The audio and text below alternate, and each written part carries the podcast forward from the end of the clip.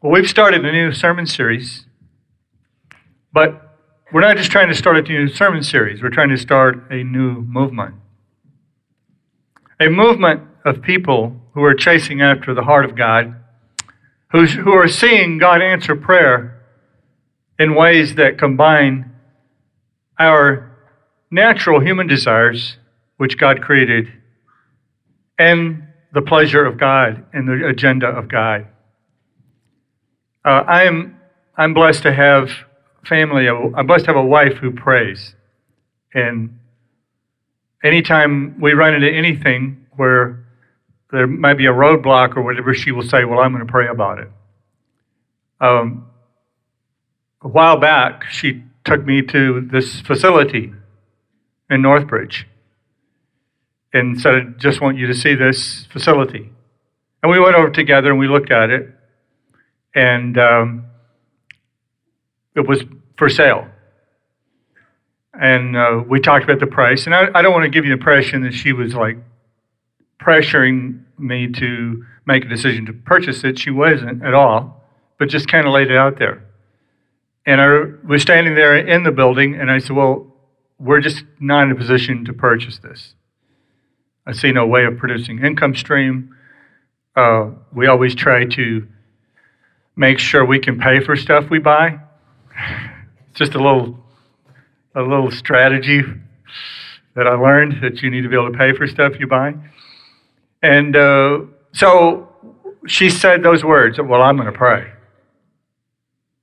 And fine, okay, pray, pray all you want. And uh, but but I don't. Yeah, and like I said, I don't want to give you the impression she was after us to do it or after me to get the congreg- you the congregation to do it. And uh, a few a few months go by, and uh, Mike, who's sitting in the second row here, uh, Shana's father and, and the grandfather of Emmy, uh, Sullivan. You got to, you know, that's just the most fun ever, Mike. That you're to love it. And uh, uh, Mike uh, had not, although he's uh, Shana's dad, uh, did not have the privilege of really growing up with her. And uh, some circumstances in his life, lived in California, had changed, and he decides to move to Massachusetts. I'm sure partly to be close, mainly to be close to Shana. I don't think he was necessarily wanting to be around me more. and, uh, and guess what he did? He bought that building. And what, I mean, you, you couldn't you couldn't plan that. You couldn't make that happen. You couldn't even if you tried to make it happen, you couldn't make it happen. Even if you tried, even if you even if you pressured Mike to buy it or something, you couldn't make that happen. You just couldn't make that happen. So you know, we've gotten used to just living a life of answered prayer. And what is, so we have this great, awesome privilege. I, I think the one regret all of us will have when we get to heaven someday is we didn't pray more. I think that's the regret. I think we'll all sin for God. And when, when, when, when we realize the power, because we won't fully realize it till we are in the presence of God. And when we are fully in the presence of God, uh, we will say, I wish I had prayed more. I wish I'd spent more time knowing the heart of God and asking for more. John 15, 7 is a great little verse, and the whole chapter is so incredible, and there's so many things to deal with in this chapter. I won't even begin to try to unpack all the meaning that's in John 15. And, you know, there are many important chapters in the Bible, they're all important. John 15 is one of the most important chapters in the Bible.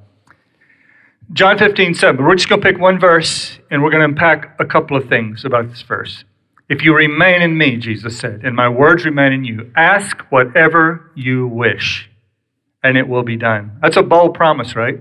We want to talk about that invitation by the Lord today to ask for whatever you wish. It sounds like the disciples are the Aladdins who have gone into a cavern at the request of their rabbi, Jesus, and been given the genie or the or the Aladdin the lamp that if they rub it out will come the genie to give you whatever you wish In fact, in this chapter, there's even uh, we even discover what many have seen as a magic formula.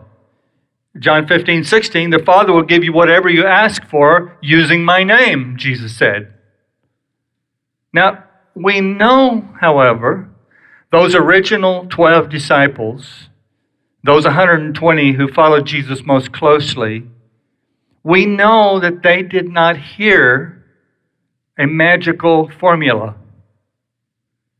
Or, or if they had, they would have responded differently. When, when, when Jesus got arrested and was on his way to be crucified, they would have all joined in a prayer circle and they would have said, uh, May Jesus be released and become the emperor in the name of Jesus.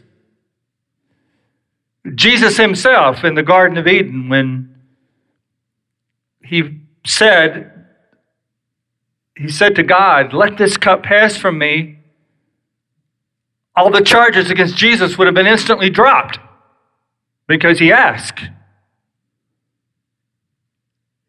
Cross and the resurrection wouldn't have happened. Between the disciples and Jesus and their request, wouldn't have happened. But now, I know you're thinking, okay, here's the big letdown. you're going to tell us that verse doesn't mean you can ask whatever you wish. That verse doesn't mean anything. Now, here's what I want to tell you today that what that verse means is greater if you understand it, and you won't understand it at a 30, 35 minute sermon. You're not going to, none of us going to fully understand it that easily. But as we grasp it, it will give us greater joy than a magic lamp. It's, a, it's about things way much bigger than a magic lamp, way much bigger than having your three wishes come true. John 15 is not about being able, let me say this clearly. John 15 is not about being able to lift us out of the struggle, but about making sense of the struggle. It's not about it's, it's not about not having a struggle, but it's about not being alone in the struggle. If you abide in me, my words abide in you. It's about partnering with Jesus in the struggle with such intimacy that we begin to ask for his dreams to come true in the world. We begin to partner in making Jesus' dreams come true. That's what buying, that's what going into the building at Northbridge is about. That's what downtown BCC is about. It's about making Jesus' dreams come true. It's about building the King. Jesus came preaching the gospel of the kingdom. What we all need to grasp is the promise and opportunity to be fruitful. To be close to Jesus and to be immersed in the scripture is more to be desired and more beneficial than any other answered prayer.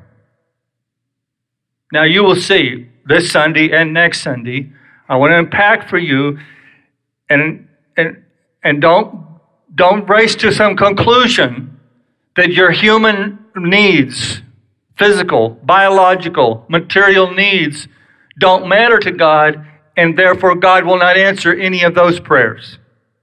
But we want to put it into context.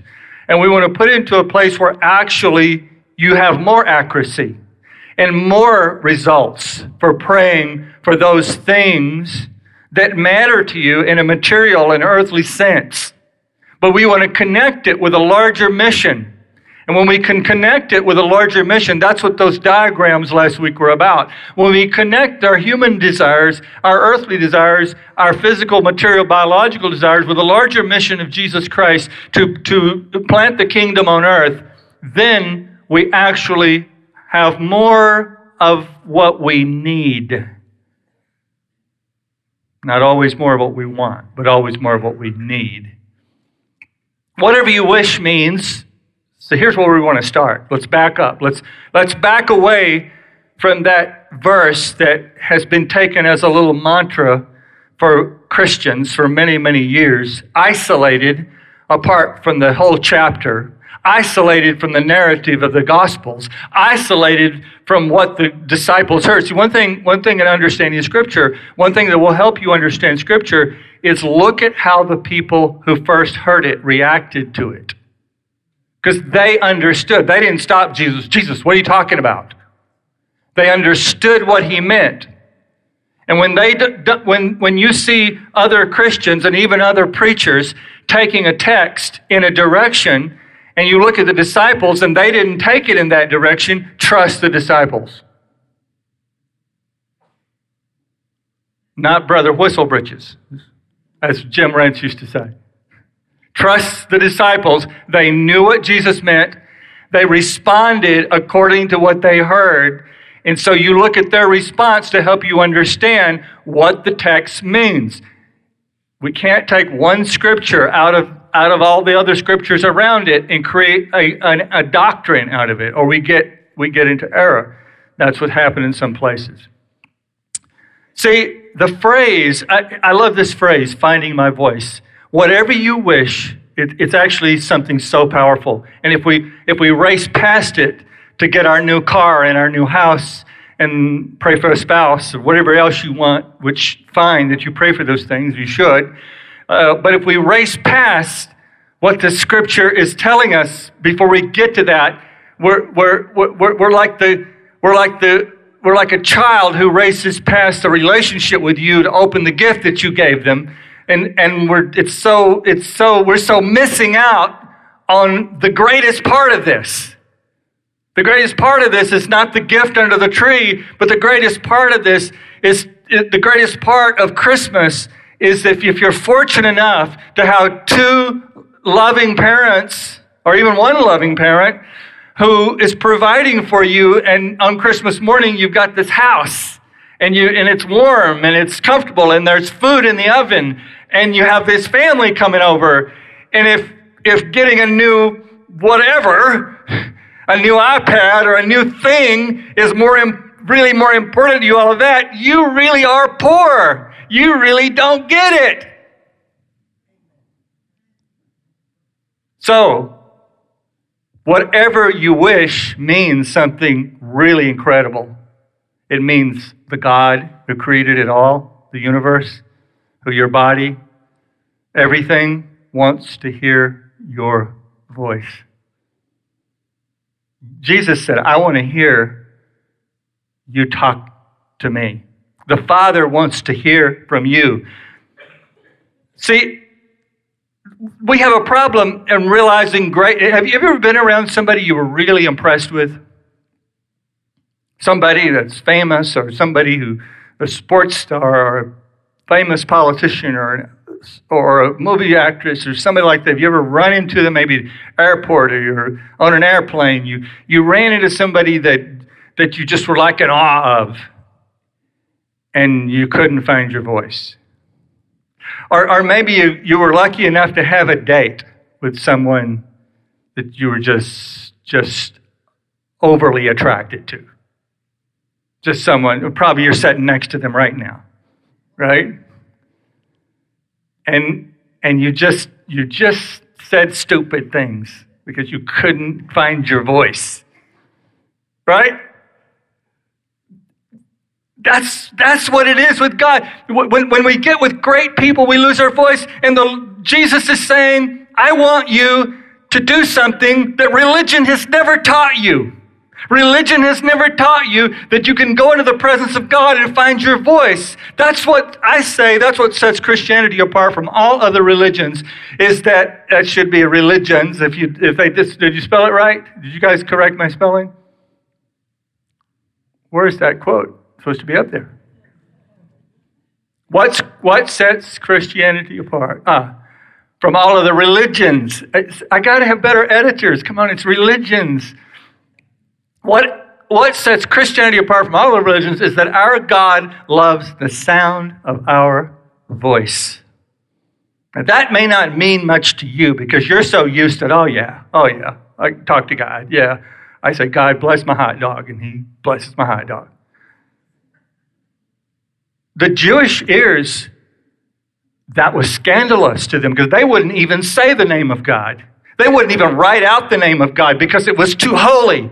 They didn't imagine a God. They didn't imagine a God who would who cared about what they felt or what they thought. They didn't imagine a God who listened to them. Someone said, and I don't know who said it, but I love this, this phrase, this paragraph. There's no more lopsided relationship than the one between God and us. We're the unequal partner in this relationship, easily overwhelmed by the infinite beauty and majesty of God. Yet He wants a genuine relationship with us. So He's devised a ways for us to find our voice. He doesn't need us to ask for what we need, but He knows that we do. Let's go ahead and tell Him what we want, even if we think the answer will be no. God wants to hear from us, so let's speak up today. That's what prayer is. Amen? See, the image of God most Jews were familiar with was frightening. Hebrews 12, 18, you have not come to a mountain that can be touched, that is burning with fire, to darkness, gloom, and storm. Now he's hearkening back to Mount Sinai when Moses went up and received the law, and the people were below. And this was the deal. It was a frightening experience to encounter this God. Even Moses was frightened. He goes on to say, to a trumpet blast or to such a voice speaking words, those who heard it begged that no further word would be spoken to them because they could not bear what was commanded. That's how awesome your God is. That, that's not a commentary on how angry God is. That's a commentary on how amazing He is, how powerful He is, and how awesome it is. And I want you to I want you to understand that he is saying this creation, or not a creation, but this being, this God of Mount Sinai, that's the one the Jews knew about, this God of Sinai was saying, I want you to see how I really am. I want you to see your, because your sins have separated me from, but I'm going to send my son so that you won't be afraid of me. And my son is going to be the word. My son is going to be the message from me, the message of love from me that's going to invite you to come into my presence. You're going to be, you're going to find me approachable. If even an animal touches the mountain, let me read the rest of it, it must be stoned. That sight was so terrifying that Moses said, I am trembling with fear, but you have come to Mount Zion. Notice it, it, it, it's not talking about some future date. It didn't say, You will go to Mount Zion someday. When, when Jesus comes back, when you get raptured, no, you have come to Mount Zion, to the heavenly Jerusalem, the city of the living God. You have come to thousands upon thousands of angels in joyful assembly. To the church of the firstborn, whose names are written in heaven, you have come to God, the judge of all men, to the Spirit of righteousness, men made perfect, to Jesus, the mediator of a new covenant, and to the sprinkled blood that speaks a better word than the blood of Abel. This was a new word to the Jewish culture. A God who wanted to hang with me. A God who wanted to spend time with me and not only speak to me, but listen to me. The mythical Greek gods were never interested either in the wishes of humans. When we read about the mythical Greek gods and the gods that another part of that culture honored, they were always angry. They were always imposing their will upon mankind or trying to, always punishing mankind for not doing their will. Here's a God who's interested in listening and interested in knowing what's on my heart, on my mind. I believe there's always an ache in the heart of God until He hears us wishing for the same good things that He wishes for. Let me say that again. I believe there's always an ache in the heart of God. And I believe this is what Jesus is saying when He says, If you abide in me and my words abide in you. I do not believe He's saying that you have to memorize all of Scripture or that you have to be a, remember all put this in context jesus was talking to some regular dudes fishermen irs agents medical doctors. These were the guys. And also, these were guys that all the other rabbis had rejected. These guys were like in their 30s. that meant they, A, because they followed Jesus, they were wanting to follow a teacher and a rabbi. But they had been overlooked by all the other rabbis in the community who didn't think they were good enough, that they didn't make the cut. And so Jesus found some guys that no other rabbis wanted. And he extended to them the greatest privilege of all, which was to know the heart of God. Hallelujah.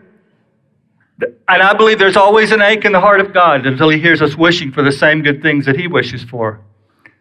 The mission of Jesus wasn't domination, but buy in. The Jews, Romans, and Greeks had no image of a God who gave a flip about their longings, desires, and aspirations. But here's a God who said, I don't just want to impose my will on you. I want your will. I want my will to come out of your heart. Do you get that? I want my will to come out of your mouth. I don't want to beat you into submission. I want to love you to a place of intimacy. Till your words and my words match. Till we are, you and I are wanting the same thing. You're wanting the same thing as I do to the extent that whatever you wish, whatever you wish, because you have come into my presence.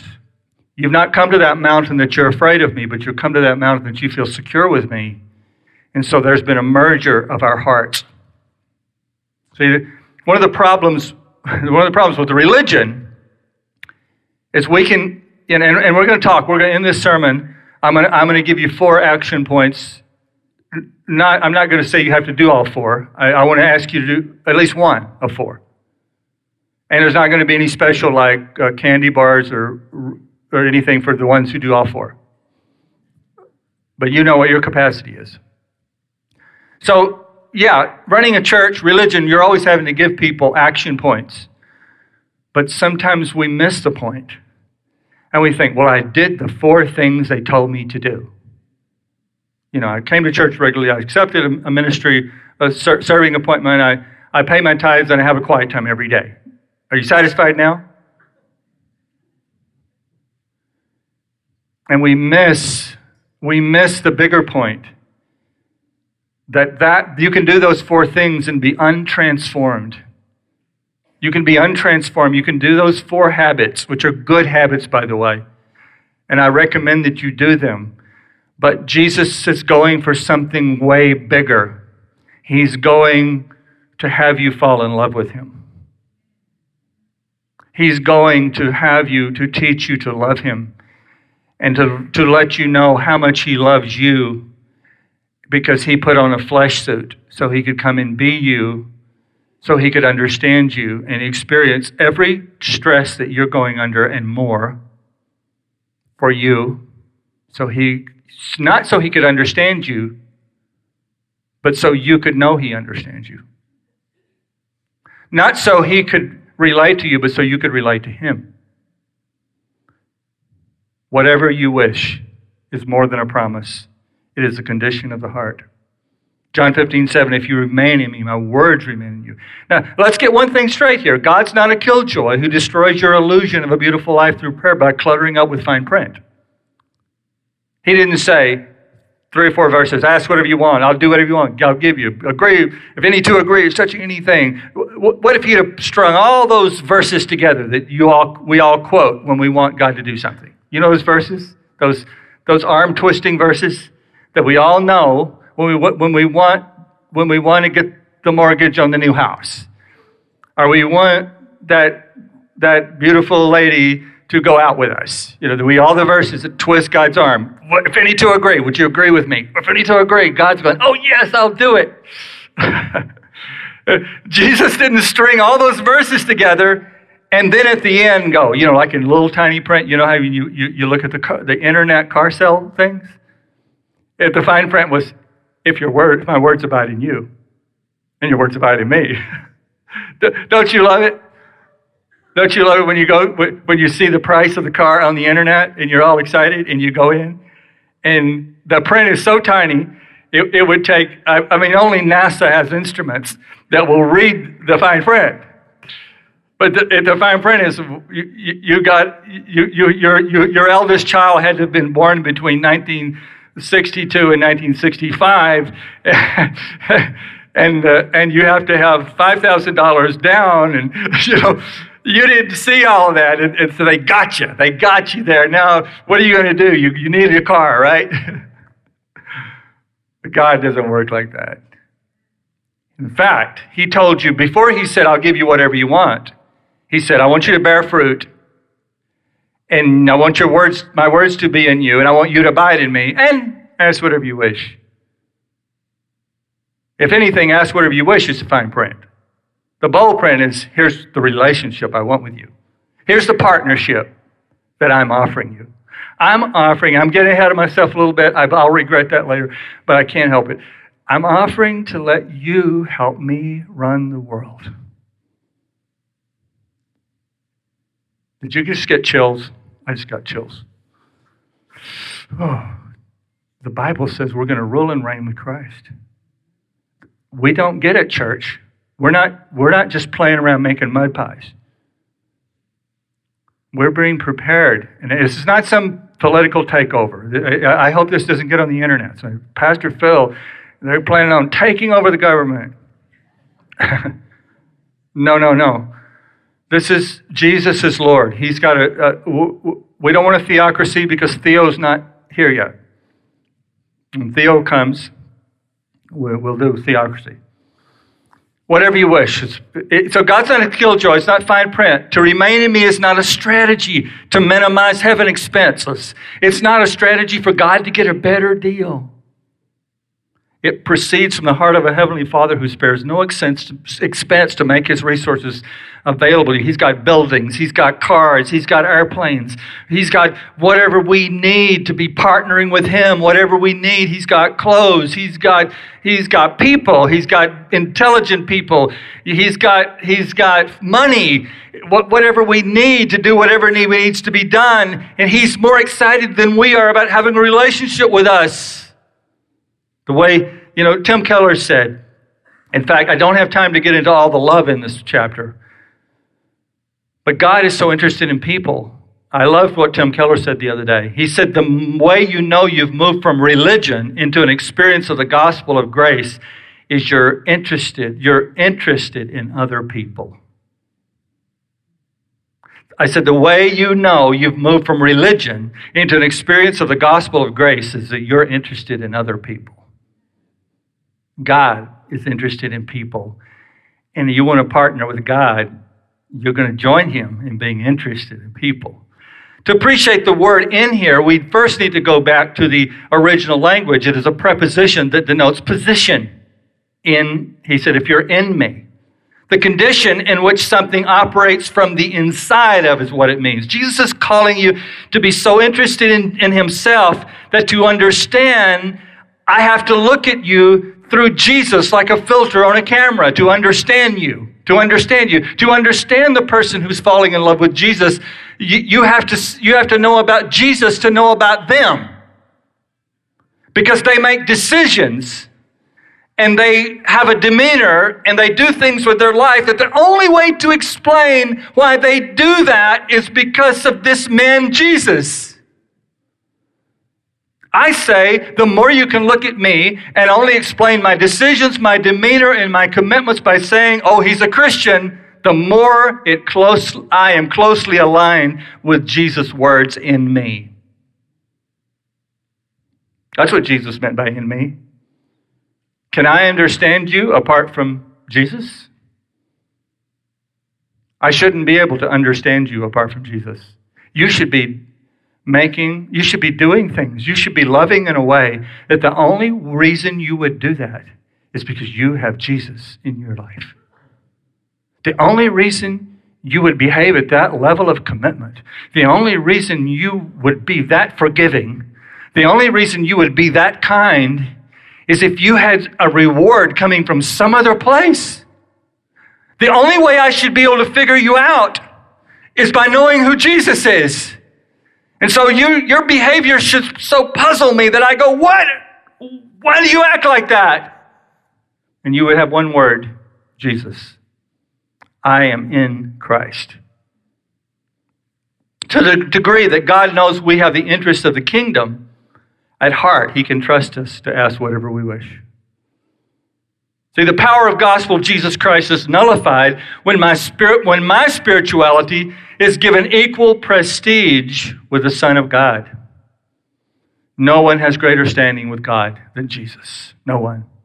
Whatever you wish is the expression of one who knows the state of the relationship is a place of complete trust. You know, I have people like that in my life. I have people in my life, people that, that, that are in staff, I have people in my family, people that are friends that I trust them so much with my business, I can say, whatever you want to do. Because I know they care as much about what about my interest as I do. And a lot of times they care more. And a lot of times they even know better than me. I have that conversation all the time with different members of my staff about different things. When they will start to make a suggestion. I'll say, go ahead and do what you want. Because I know after they put their their work on whatever decision I'm working or whatever thing I want you to see, it's going to be better than if I did it. Because they are trying to make me successful.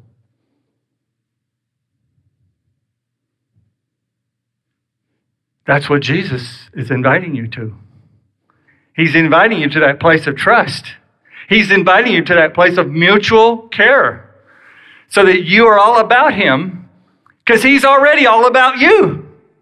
He's already all about you, and He's inviting you to be all about Him. And that's what we preached about last week when we talked about the confidence zone. That's the confidence zone where he, God is so, God has, God trusts your heart like He could trust Abraham. God, God turned Abraham into a man that he could completely trust. He could trust the future. Listen to this. He could trust the future of the world into Abraham, and Abraham did not disappoint God. It's not about earning salvation either, but it's about partnering in dominion. It's not about earning salvation, but it's about partnering in dominion. And that's what God is calling us to. See, see, Jesus doesn't have a whatever you wish relationship with me when I have little or no regard or any intent of carrying out his agenda in the world. Uh, I enjoy reading uh, uh, the Babylon Bee once in a while, and if you guys ever look at the Babylon Bee, it's, it's the most trusted name in Christian satire. And I, I've sent a few of the articles to friends, and they thought it was serious. You know, it's like they, I have to always tell them satire, satire, okay? But here's one that came, sometimes there's so much truth in it that, that it's just fantastic. And here's one that came up this week. Woman I'm unsure why she needs Jesus after preacher spends 30 minutes telling her how amazing she is.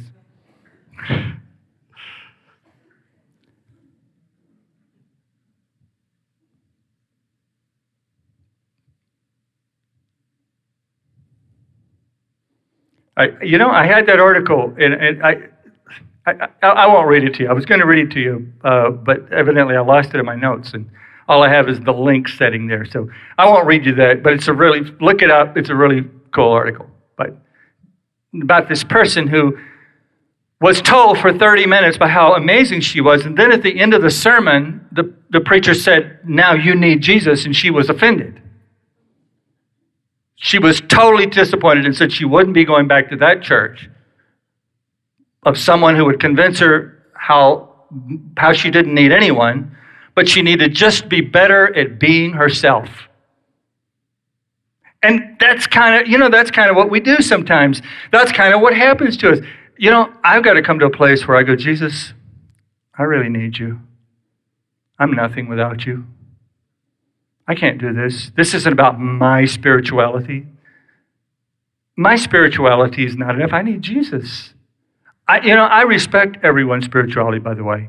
I'm not putting anyone down or anyone here this morning who would say, you know, I'm not a, I'm a spiritual person. I respect everyone's spirituality. I respect other people who have different beliefs than I do. I have no problem with that. I have no problem hanging out with them, no problem caring about them, no problem working with them, no problem whatsoever.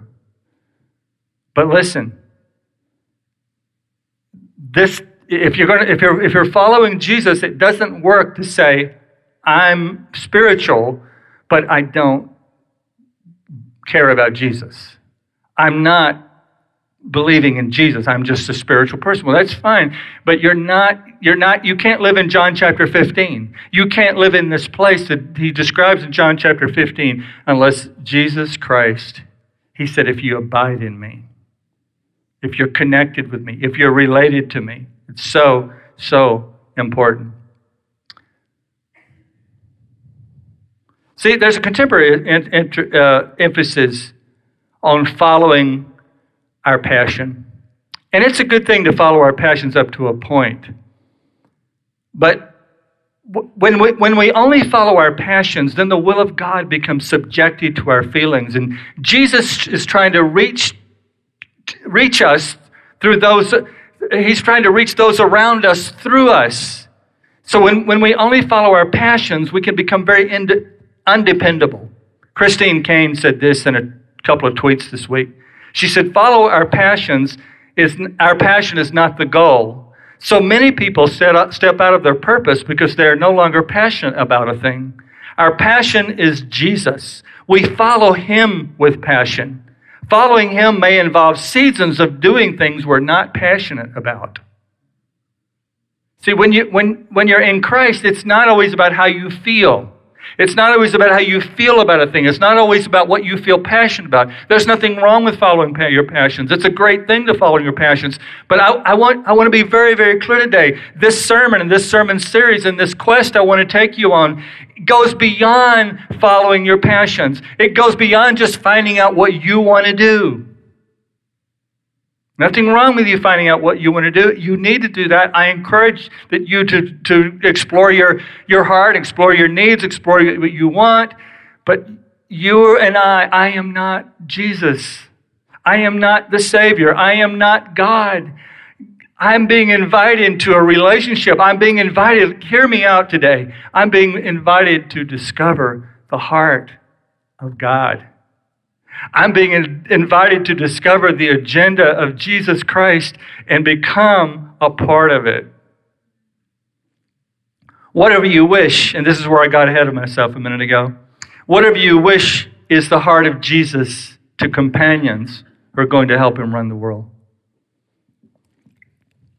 2 Timothy 2:12 If we adore, endure, we will also reign with him. If we disown him, he will disown us.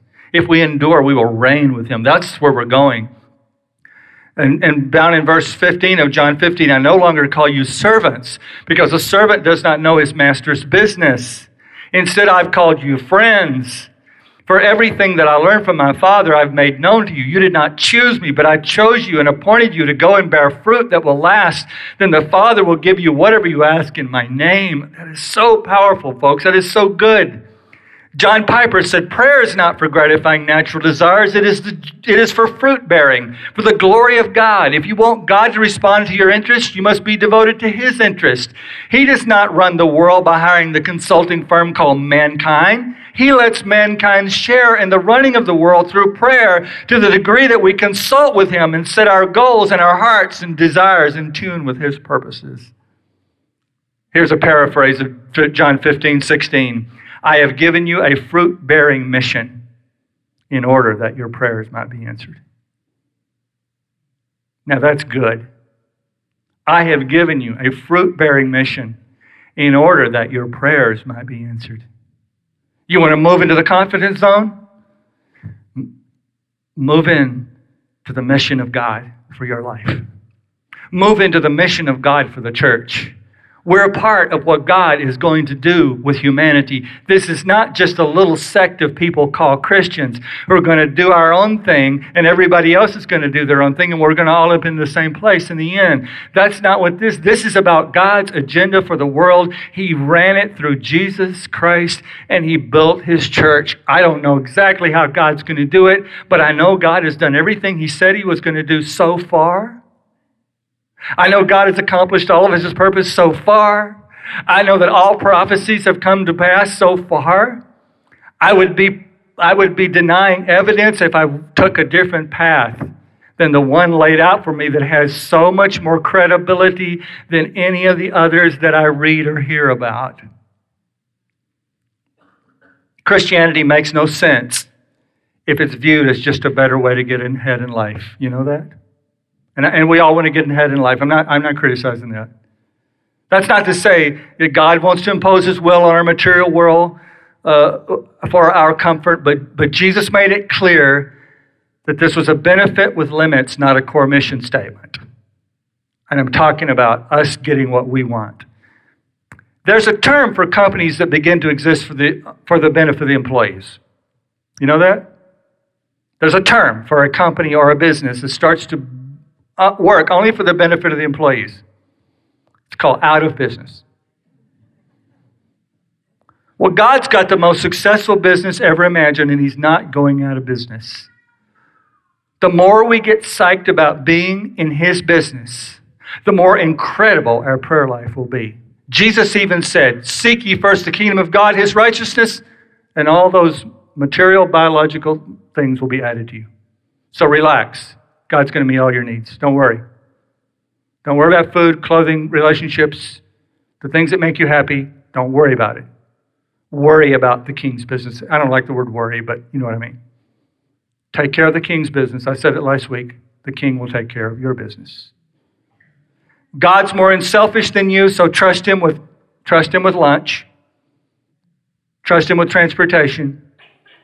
David said, I've never seen the righteous forsaken or his seed out begging for bread. So don't worry about bread. Okay. Today starts a new initiative called Inquire.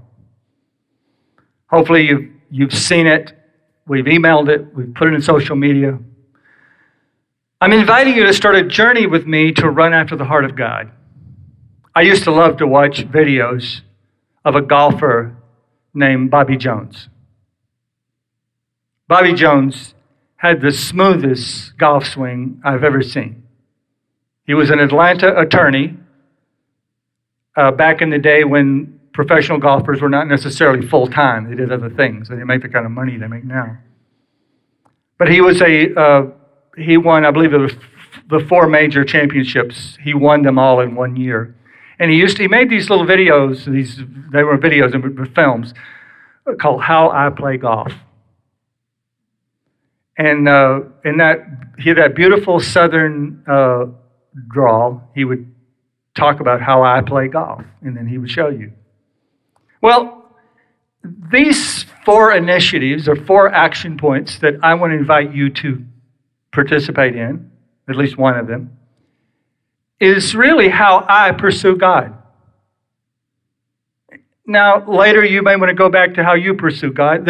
I'm not saying this is the only way, but this is how I pursue God. I'm going to tell you something. You'll never have a product without a process. If you don't put things on your calendar, you'll never do them. You become what you're committed to. We can say we want to have the heart of God, but if we don't become committed to a process we won't. we have to have a process. It's not like a obey the law kind of thing. It's, it's not a, a bunch of rules. It's not that. It's just a process. So I'm going to invite you to this process, and it, there's four different aspects of it, and I want you to do at least one of them with us, please. One is I want you to read the, uh, the there's a YouVersion uh, Bible reading plan called the 10 Day Word Fast. I, I've done it. It is really fantastic. I'm going to do it again with you starting in the morning, okay? So consider doing the 10, reading the 10 day word fast. And uh, that's in the email. If you got the email, the link is right there. Uh, the second thing I want you to consider doing is called the Daniel fast. And rather than explaining to you what the Daniel fast is, there's all kinds of resources on the internet. Or talk to Jim Dayon. Jim is the our guru on Daniel Fast. He knows all about Daniel Fast. So talk to Jim after church. Go to, there's actually a WikiHow link where it will describe you how to do a Daniel Fast. That way you still have enough energy to do what you need to do, but you're setting aside. It's what it's based on Daniel, who ate no pleasant food. Okay, and so uh, you you don't have bread, meat, coffee, a few things like that that you really love. And every time you have a hunger pain for those things, it will remind you to seek God. That's why you do it. So for 21 days, I invite you to participate in Daniel. But it's also very good for you physically too. Uh, the third thing is this is the ACTS prayer method. Stands for adoration, confession, thanksgiving, and supplication. And I, I, in the email and in the link, there's a sample of I write most days. I write my prayer out. And you can write out a prayer like that actually in about seven or eight minutes or five minutes. You can write out a prayer like that. You don't have to do it that way, but that, that's the way it will help you stay focused and your mind won't wander off. That's why I do it, because I have ADD. My mind wanders off. So I write things down, and uh, you might want to develop code or put blanks if you don't want anyone ever seeing that you prayed for them or you prayed about them. The fourth thing I invite you to do is to start reading a book with me. Eugene Peterson, who wrote the Message Bible, how many of you know about the Message Bible? He wrote the Message Bible. He's got this classic work called A Long Obedience in the Same Direction. Now, you say, why are you including that in a week of, of a month of prayer? Why are you including this book? Because this book is the Psalms. I think it's Psalms 120 through 129 it's the Psalms that are called the Psalms of Ascent. And it's what it's it's they're singing, they're writing songs actually about their journey to go up to Jerusalem and seek God. So they're talking about a journey to seek God, and Eugene Peterson just does a fabulous job of making application of the things they talked about and, and they wrote about in their journey to go to Zion and seek the heart of God. So I want to invite you to join me in one or more of these action points starting in the morning.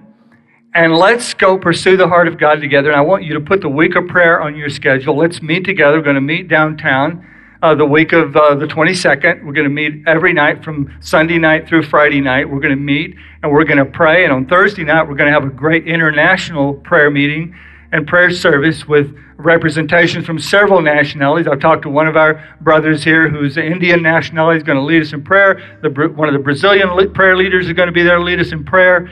And we're going to have an incredible night because God is all about bringing the nations together. Amen? God is all about that. So, amen. Let's give the Lord a hand for that. We're just going to bow our heads right now and close in prayer. And I invite you to become a pursuer of the heart of God. Father, thank you that you've given us this blueprint. We don't have to we don't have to pull a verse here and a verse there to build some doctrine, God. We can just we can just we can just take the whole your whole counsel and we can begin to build our lives around it because it will make us it will make us people that are more effective. It will make us people that ultimately will be more will be happier because we're in harmony with our heavenly Father and all of those things that we need, all those things that we worry about, God, the, the money, the, the, the, the uh, leisure time, and uh, vacations, and, and vehicles and houses, all those things that we worry about, you're going to take care of it. Yes, God, you're going to take care of all of that. In fact, God, you are offering to lift a state of worry and anxiety from us. You're offering to say, let me take care of all of that. And let me give you something that will bring you deep satisfaction and pleasure, which is to bring my kingdom to the earth. Lord, you said, oh, you said in the, in, in, in the Lord's, in your prayer that you gave us, you said, pray, thy kingdom come, thy will be done on earth as, earth as, in, as it is in heaven. In the next verse, you said, Give us this day our, we're to pray, give us this day our daily bread. Oh God, show your people the beauty of chasing after the kingdom of God, of chasing after your heart, and that you are such a loving and a magnanimous and generous and extravagant Father that you will take care of our material world better than we could ever imagine. We pray it all in Jesus' name. Amen. God bless you. Let's pursue the heart of God. You have been listening to the Bethany Community Church podcast. For more information, please visit us online at bccma.org. Thank you, and God bless.